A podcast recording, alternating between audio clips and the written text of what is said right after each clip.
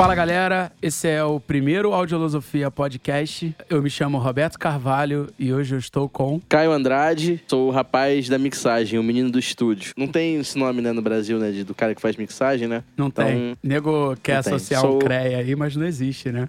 É, não, não fiz nem engenharia de nada. que tirado que não existe, né? É, pois é. Hoje nós vamos falar sobre pré-produção. Não tudo, porque a ideia desse podcast é trocar ideia e pré-produção, como qualquer outro assunto, é gigante. E a gente pode voltar. Hoje nós teremos mais outros três participantes, só que eles não puderam. E aí, vamos eu e Caião mesmo. Isso aí, menos é mais. No final vai virar MP3.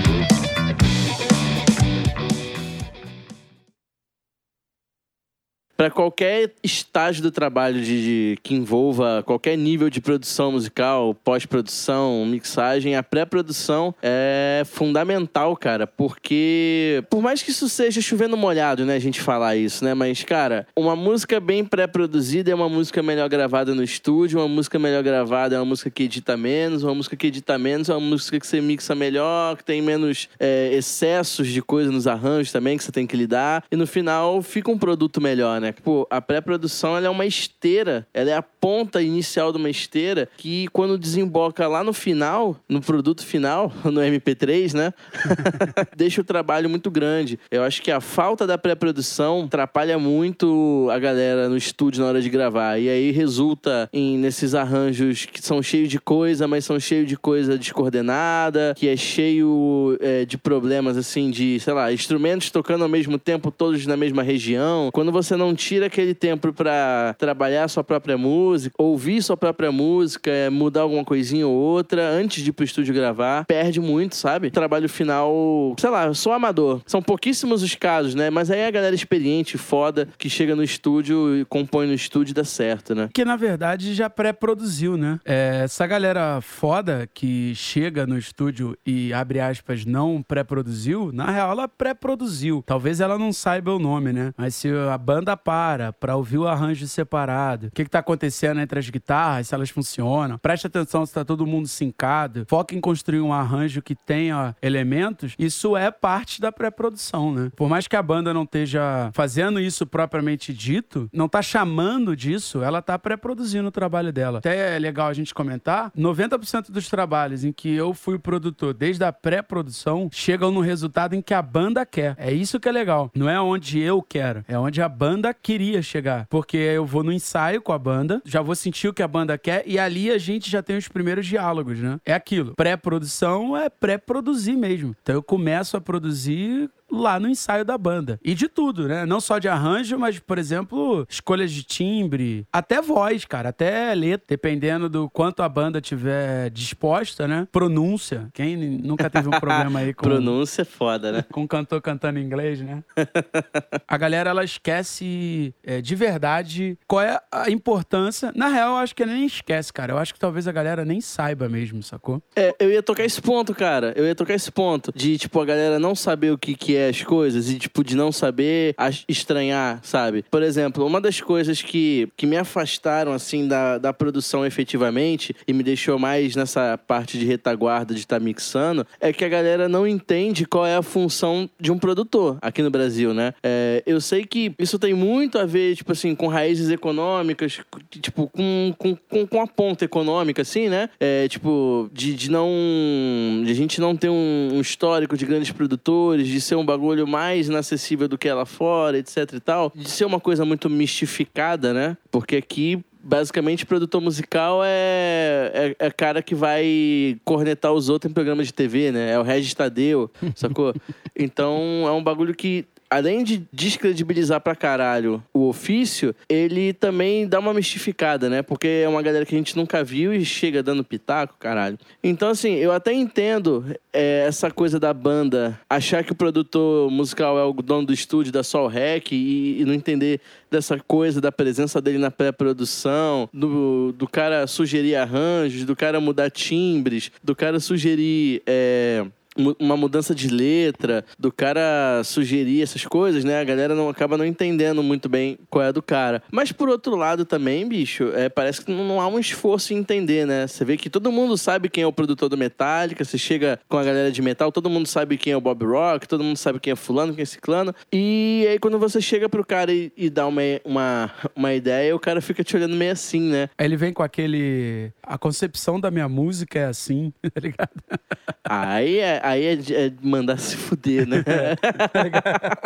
é, então chamou um produtor pra quê, né? É, é isso que você falou. É, uma coisa que realmente, assim, aqui no Brasil principalmente, um cara assume, assumiu a, a maioria dos produtores, eles assumiram a cadeia inteira do processo, né? Sim, vou dar o meu exemplo, tá? Eu sou o dono do estúdio, então eu tenho a locação, então eu sou o cara que grava, eu sou o cara que mixa, eu sou o cara que masteriza. E sou o dono do estúdio. Eu tô fazendo as quatro funções. E aí a banda vem para gravar comigo, ela ouviu o meu trabalho no meu portfólio, que é baseado em eu fazer essas quatro coisas. E aí quando eu dou uma sugestão, Aí ele não quer ouvir, tá ligado? E depois ele não sabe porque o som dele não ficou do jeito que ele esperava. Também, sacou? É, e é, é engraçado que, tipo assim, a galera não, não consegue entender todo esse entremeio que tem dessa relação do produtor-banda, porque a galera não entende. Eu não sei se não entende, se não quer entender, ou se tem ciúme, né? Porque eu te contei o caso do cara que tinha ciúme das tracks, né?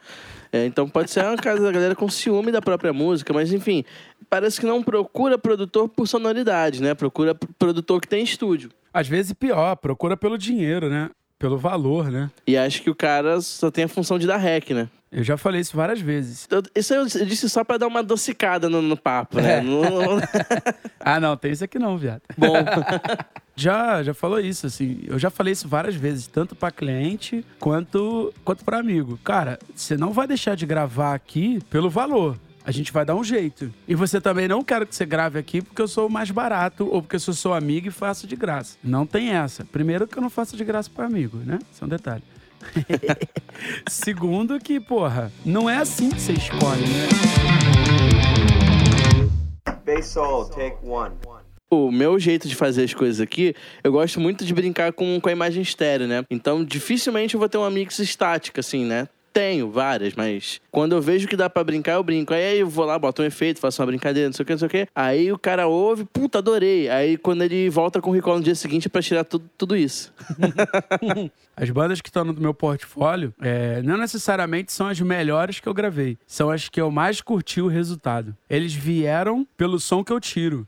E isso é uma ponta que a gente resolve também na pré-produção, né, cara? Porque, por exemplo, é, se você pega toda essa galera grande, eles não decidem, o produtor não decide, não decide quem vai mixar o CD, onde, onde vai gravar, é, onde vai finalizar, tipo, quando tiver que fazer. Geralmente, quando ele tá no estúdio, ele tá vendo qual é a proposta do disco, se ele tá alcançando os resultados, então ele fala, pô, essa sonoridade aqui eu vou levar no estúdio X e a gente vai fazer com fulano de tal, que vai gravar, e o cara já vai gravar em torno cortando tudo. Depois a gente pega e vai mandar pro fulano mixar. A galera pensa que não, mas, tipo, todas as etapas seguintes, elas já estão traçadas no ideal ali do, da pré-produção, né? Porque, tipo, se você fala assim, ah, eu quero um disco que ele soe mais como banda, tocando junto, assim, tocando junto no, no mesmo ambiente. Então, o produtor já tem aquele insight, né? Pô, então vou fazer desse jeito, vou gravar com fulano no estúdio tal, mandar pra um outro cara que mixa no analógico, não sei o que, não sei o que. Tudo isso até essa decisão é tomada na pré-produção, né? E é engraçado que é uma coisa que é super negligenciada, que são essas decisões. Elas são negligenciadas em, em dois casos ali. Um é por causa de preço mesmo, né? Uhum. Como a gente falou. E, e outra que é por causa do tal do pacote, né, cara? O estúdio oferecer pacote de, de serviço total da coisa, né? De, do cara que, que joga nas, nas 11 posições fazendo tudo, é, meio, que, meio que matou, né, esse mercado que é uma coisa mais artística e mais espalhada, assim, né? É, mais diluída, né? Tirou essa diluição do mercado, né? É, um dos trabalhos que eu acho mais bonito que eu vi a gente fazer recentemente foi o seu disco. Eu acho incrível, impecável tudo. É, o EP ficou lindão mesmo. E ele tem todos esses processos, tá ligado? Ele tem a pré-produção, você escolheu qual estúdio para fazer os três instrumentos. Então você escolheu gravar a bateria e a guitarra aqui e fazer o baixo no seu estúdio. Independente do motivo, essas foram as suas escolhas. É, você pediu pra que eu gravasse, pô, eu falei, mas você quer que eu dê o play? Você falou, não, eu quero que você timbre. E foi do caralho Deus chegar e tirar o meu som, sacou? Pro teu disco, assim. É claro, né? Você com você dizendo para mim o que você queria, mas eu ir lá e fazer o meu som e depois você mixou. Depois eu fui e masterizei, sacou? Num outro estúdio. Eu masterizei no estúdio do Liceu, é, passando na fita e tal. Então, assim, foi. Isso é, isso é do caralho, tá ligado? E é um disco, cara, que eu acho incrível aquele seu EP, porque ele tem todos esses lances, né? De escolha. Você não fez aqui porque você me conhece. É, que eu sou seu amigo, né? Porra, eu, eu, eu acho isso foda, cara, porque, tipo, isso dá pra gente é, uma dimensão dimensão de que a gente pode somar coisas, somar sons, somar timbres. Porque, por exemplo, é muito confortável para mim mixar tudo que eu gravei, sacou? Super lugar comum. Agora, quando você vai em outro lugar e você ouve um outro som, você ouve. Pô, é, é diferente. Por exemplo, se a gente tivesse gravado. Se eu tivesse gravado a bateria do, do, do, do Victor lá, por exemplo, eu teria pensado num som. Você fez um outro som. E, tipo, com certeza, se eu fosse ouvir os dois, eu ia preferir o teu, tanto que é o teu que tá no disco, sacou? Sim, sim. Então, cara, é é, essa coisa da, gente fazer a coisa pensada, bonitinha, com etapas, eu acho do caralho. Teve uma banda de uns amigos meus agora, que é o Bala e os Cristais. Cara, eu achei foda porque eles gravaram um disco no Companhia da Música, em Cabo Frio, se eu não me engano. Gravaram um disco lá. É, não teve produtores, se autoproduziram assim, mas é uma banda que, cara, é tipo fantástica ao vivo, funciona muito. Então eles se produziram lá no, no, no estúdio, mixaram com o Tolstói e masterizaram com o Carlos que Freitas. Foda, bicho. Porra, eu, isso eu achei incrível, cara. Isso, de verdade, assim. Eu ouvi o disco, achei do caralho, assim.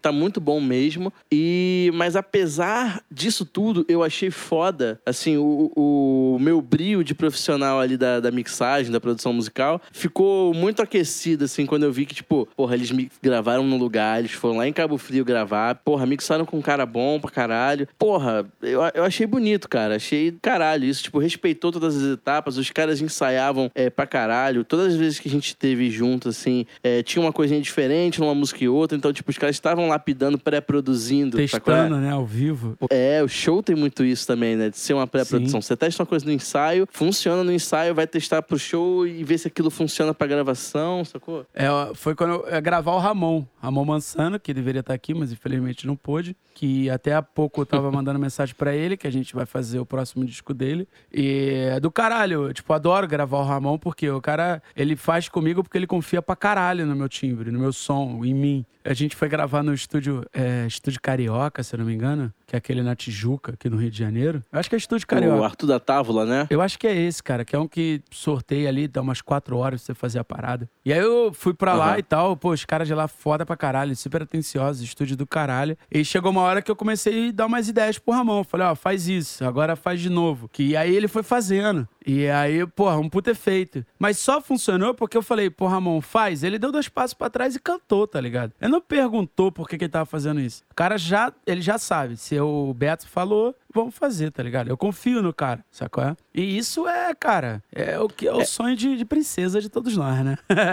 Ah, bicho, a gente a gente passar uma sessão de gravação sem ouvir, ah, mas a ideia era assim, é, é muito, muito bom, bom, né, cara? É, a gente a gente se esforça muito. É, é foda que assim, cara, é, eu tava falando isso pra um amigo meu esses dias, que a gente tá num. A gente tá num limbo, mas não é um limbo de técnica, não é um limbo de, de, de criatividade, não é um limbo de nada. A gente tá num limbo onde a gente se vê obrigado a trabalhar com uma galera que não é músico profissional, então, tipo assim, não sabe o que, que, o que, que um produtor faz, sacou? E, tipo, quer peitar o produtor. É, e aí, quando você chega e fala de pré-produção, é, você fala em testar coisas, mudar, o cara já sente uma preguiça do caralho em fazer isso e, e não quer, deliberadamente não quer, uhum. né? E aí isso se reflete nos outros estágios também, né? Na gravação, na mix e tal. E a gente tem que se ver obrigado a trabalhar com essa galera. E é, e é, muito difícil furar essa bolha por causa do próprio underground, né, cara? Porque se é um, se é um é processo de reeducar a galera. Se a galera, tipo, não entender o quão importante é para produzir, porque a galera compõe e quer gravar, né? Já de Sim, cara. É. É, não só quer, gravar, como às vezes quer gravar sozinho, né? Se a galera não entendeu esse passo a passo da coisa. Eu não preciso de produtor. Quem nunca ouviu ah, isso quer tirar a primeira pedra, né? Nossa. É, chamar, chamar um produtor pro cara só dar rec, né? Só apertar o 3. Chama o produtor pro cara só dar rec, só que não chama ele pra ser o cara de gravação. Chama ele pra produzir. Então você vai todo empolgado, chega lá, você é o cara de dar rec, né? E assim, fazendo a nossa meia-culpa, a gente sente isso, cara, e simplesmente deixa. Porque você também não vai entrar em embate com um músico dentro do estúdio, né? Porque no final das contas, isso também faz parte do nosso trabalho de sentir que o músico não, não tá querendo. Então, beleza, cara. Bola pra frente, sacou? Vamos tentar fazer outra parte. É. Pô, a gente já. já É já complicado, aconteceu né? com a gente. A gente, a, gente, a gente já sentiu isso Pra na caralho. pele junto, Tipo, né? já aconteceu duas vezes com a gente, assim, que foi engraçado, que você... Engraçado que rolou das duas vezes a mesma coisa. Você tá, no, você tá gravando e aí a banda fica de cara que você tirou um som que ela nunca ouviu na vida. Eu nunca ouvi isso na minha vida. Tá? Meia culpa aqui, não que a gente seja foda, tá ligado? Mas a gente trabalha com muito artista que tá gravando o primeiro disco. Ou o cara que gravou o primeiro disco num home studio, que é o que ele pôde pagar. E aí ele cai aqui no estúdio que, porra, modéstia à parte, tem um, um leque de, de equipamentos analógicos é, razoável, né? Ah, e assim, e de coisas É. de verdade, né? Amplificador de verdade, bateria E de variado verdade. Bass solo, take one. Sendo eu um cara que as pessoas estão começando a associar, talvez porque a galera que eu ando, né? Ando com uma galera meio errada aí, com a galera do analógico. e aí hoje aqui eu vou falar uma vantagem do digital, cara, sacou? Que tem várias vantagens e eu vou falar uma aqui agora. É, por exemplo, nesse processo da pré-produção. Você mesmo já veio gravar aqui um projeto comigo, um não, dois eu acho, em que você fez toda a pré-produção utilizando simplesmente uma interface, é, escrevendo as baterias e tal. E quando chegou pra mim, porque é aquilo que a gente tava falando antes, né? O orçamento era pouco. Então, vocês pagarem várias horas de ensaio, mais horas minhas para assistir o seu ensaio. O orçamento fica gigante. Então vocês pegaram algumas etapas e a gente utilizou o digital para diminuir. Duas formas que eu me lembro. Sim. Vocês fizeram todos, vocês foram, acho que na sua casa e vocês fizeram todos os arranjos, vocês escreveram tudo, já decidiram basicamente tudo que ia acontecer e mandaram pra eu ouvir, sacou? Tipo, ó, essa aqui é a ideia que a gente tem. Pá, me mandaram. Então, quando eu fui gravar vocês, eu já tinha algumas ideias, tive esse contato com o material antes.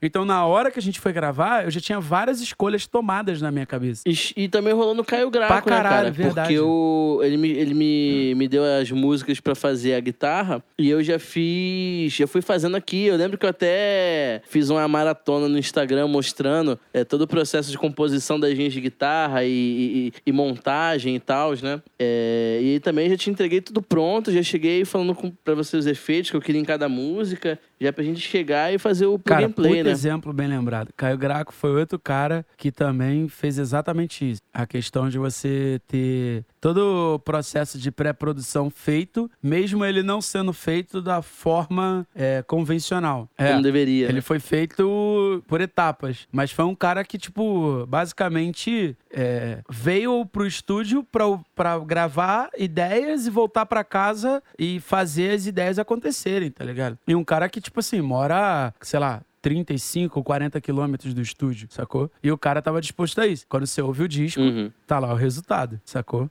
É um disco que eu me orgulho demais de ter feito. Utilizei duas mesas pra mixar. Nossa, isso aí eu quero um dia chamar ele pra só ficar falando do processo que eu usei.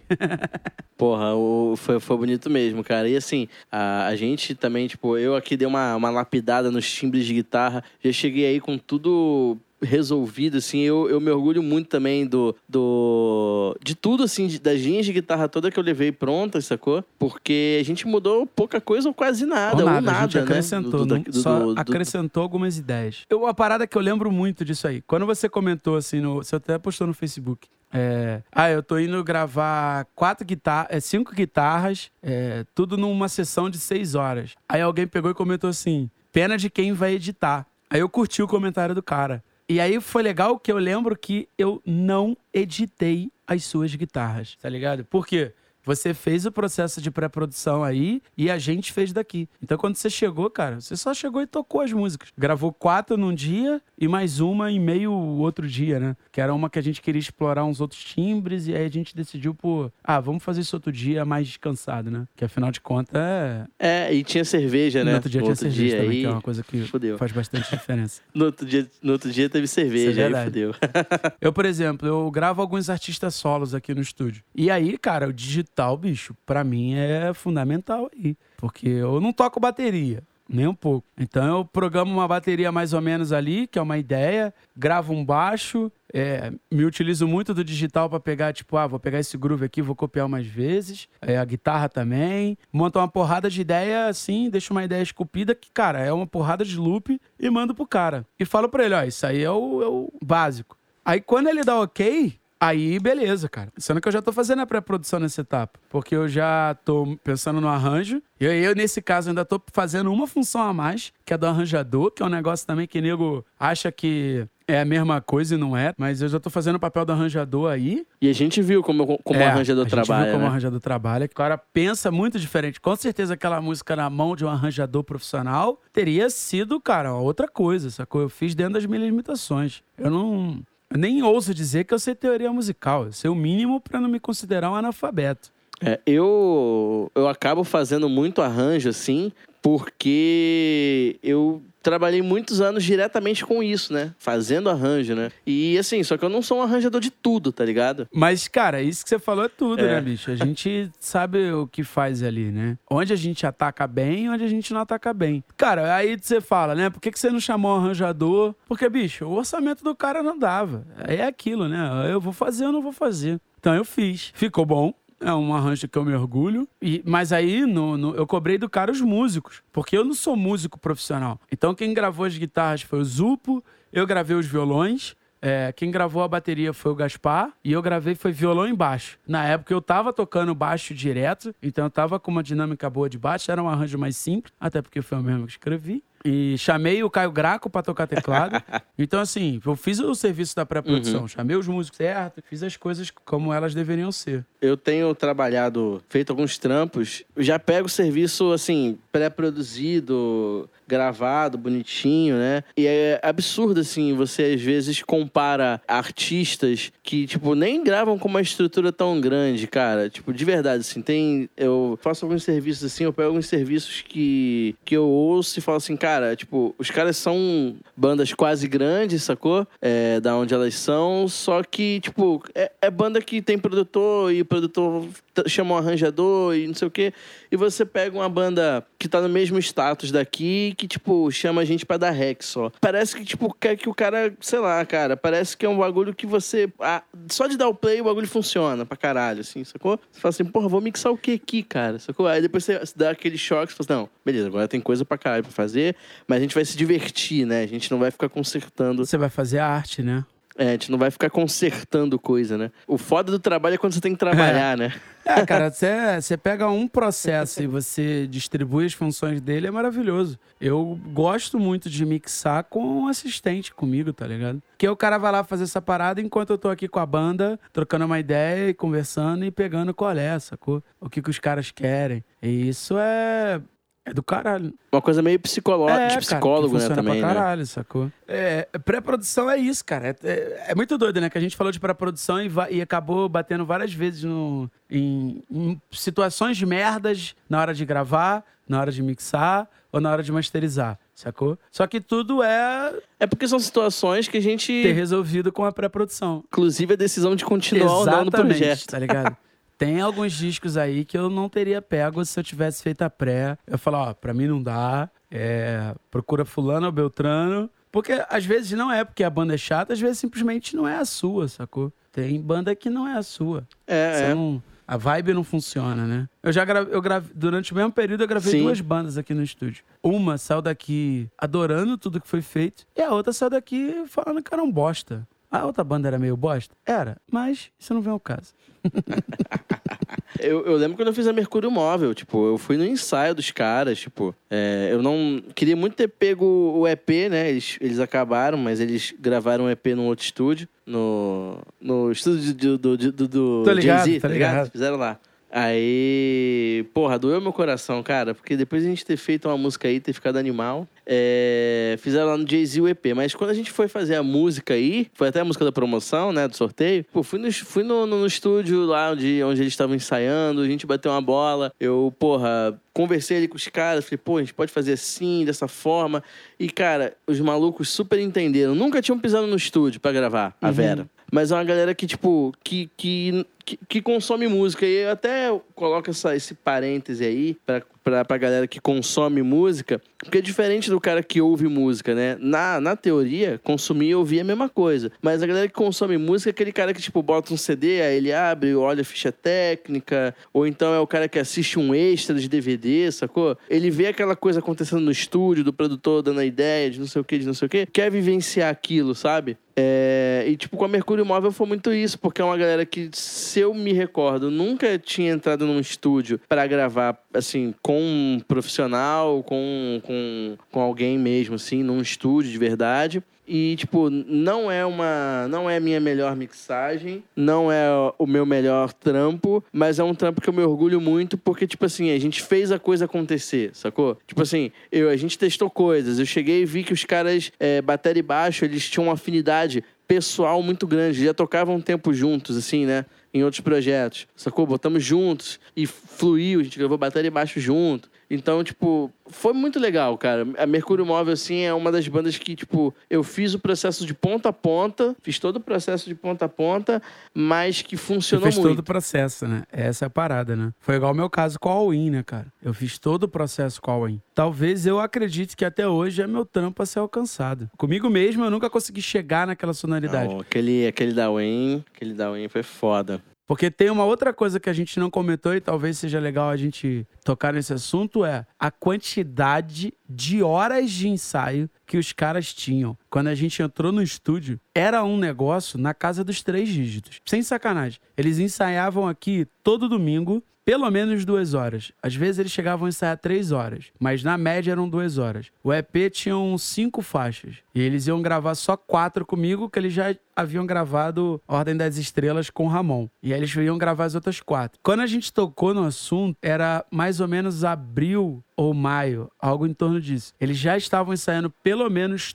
todo domingo, praticamente sem nenhuma ausência, desde janeiro. Então você coloca na conta aí quantas horas já tem. Final de abril, início de maio, quando a gente achou a agenda em junho, foi no final de junho que a gente conseguiu a agenda para casar com todo mundo, para fazer o disco. Eles ensaiaram todos os domingos de duas a três horas. Então quando os caras chegaram para tocar o disco, eles tocavam o disco com uma perfeição tão grande juntos que, primeiro, você não tem ousadia de separar. Segundo, o resultado tá lá, sacou? É um disco que não tem um centímetro de edição e até quando ele tocou errado, ficou do caralho porque ele tocou exatamente toda a parte atrasada e o que parece ser um delay, na verdade é a segunda guitarra atrasada em relação à primeira, tá ligado? Então, assim, até o erro do cara ficou tão foda que eu não editei. Eu falei, cara, não vou, é só pegar e arrastar pra colar. Mas esse efeito que tá dando de um delay tá incrível. Eu não vou conseguir fazer isso. E eu deixei, tá ligado? Cara, o, o EP da,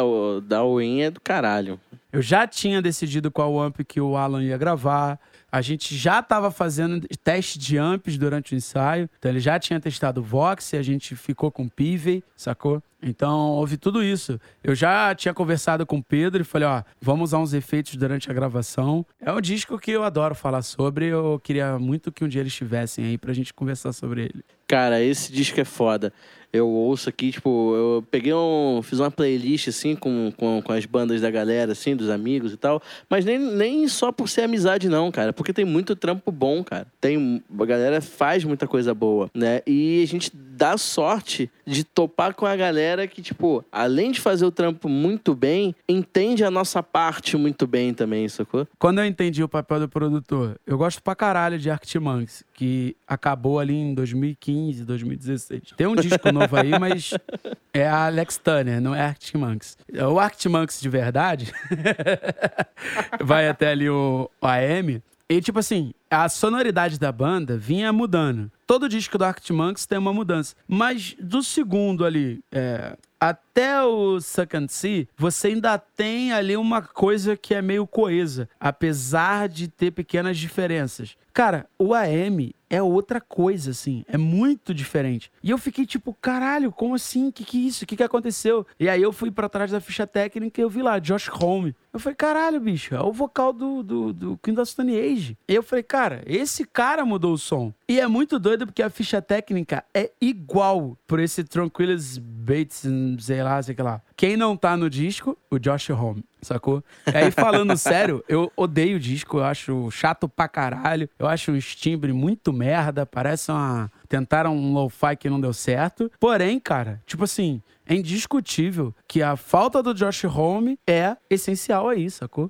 E é uma banda, cara, que faz todo o processo. Inclusive, a pré-produção desse disco foi feita sozinha pelo Alex Turner na casa dele, o que também mostra mais uma vez que você fazer uma etapa por si só, mesmo você sendo o, Ale, o Alex Turner, sacou? o autor do, daquele primeiro disco lá da Arctic Monkeys, que para mim é, apesar de ser Strokes na veia, é genial. É, é imbatível, né? Aquele primeiro é e segundo, então. Primeiro porra. e segundo são foda. E mesmo sendo esse cara o autor dessas músicas, ah, o quanto o produtor musical faz diferença, né, cara? Porque o Muse solta muitas músicas da. as demos e depois você escuta o disco e você vê as diferenças. E assim, você tem que ignorar a mix, porque a demo, cara, é só os caras gravando ali. Mas quando você escuta, você presta atenção em textura, arranjo, você vê a diferença que faz o produtor ali. E para essas bandas grandes, o produtor é o cara da pré-produção, não é o cara que grava, né? O cara que grava é. é o engenheiro de gravação. O produtor tá lá sentado, mas ele não é o cara que grava.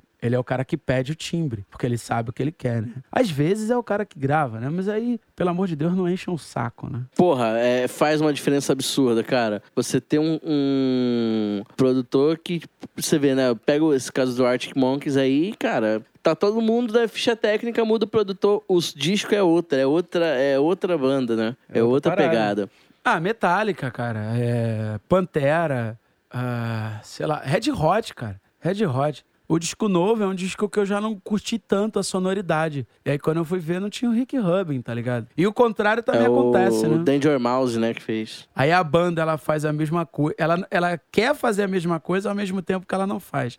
E isso que eu acho que é o mais hilário da parada. É, eu acho que, que, que, essa coisa da, da banda querer, mas não fazer, tá muito ligado a, a, a questões assim de. É, não, sei quando, não sei se já aconteceu com você, mas quando você faz um, uma coisa assim, tipo, foda, ou que é fora da curva para alguma pessoa, e aí a pessoa olha e fala assim: é, fulano tá se sentindo fulano de tal, tá ligado? É, eu acho que, que a galera tem muito medo disso, sabe? De você, tipo, ir na, na de uma banda, ir na barca do, do produtor e aí depois, tipo, alguém fala assim: Ah, mas aí vocês aceitaram o que o produtor falou, deram de, sei lá, de Nirvana, aceitar o que o maluco fala, de ah. sei o quê. Mas, bicho, sacou?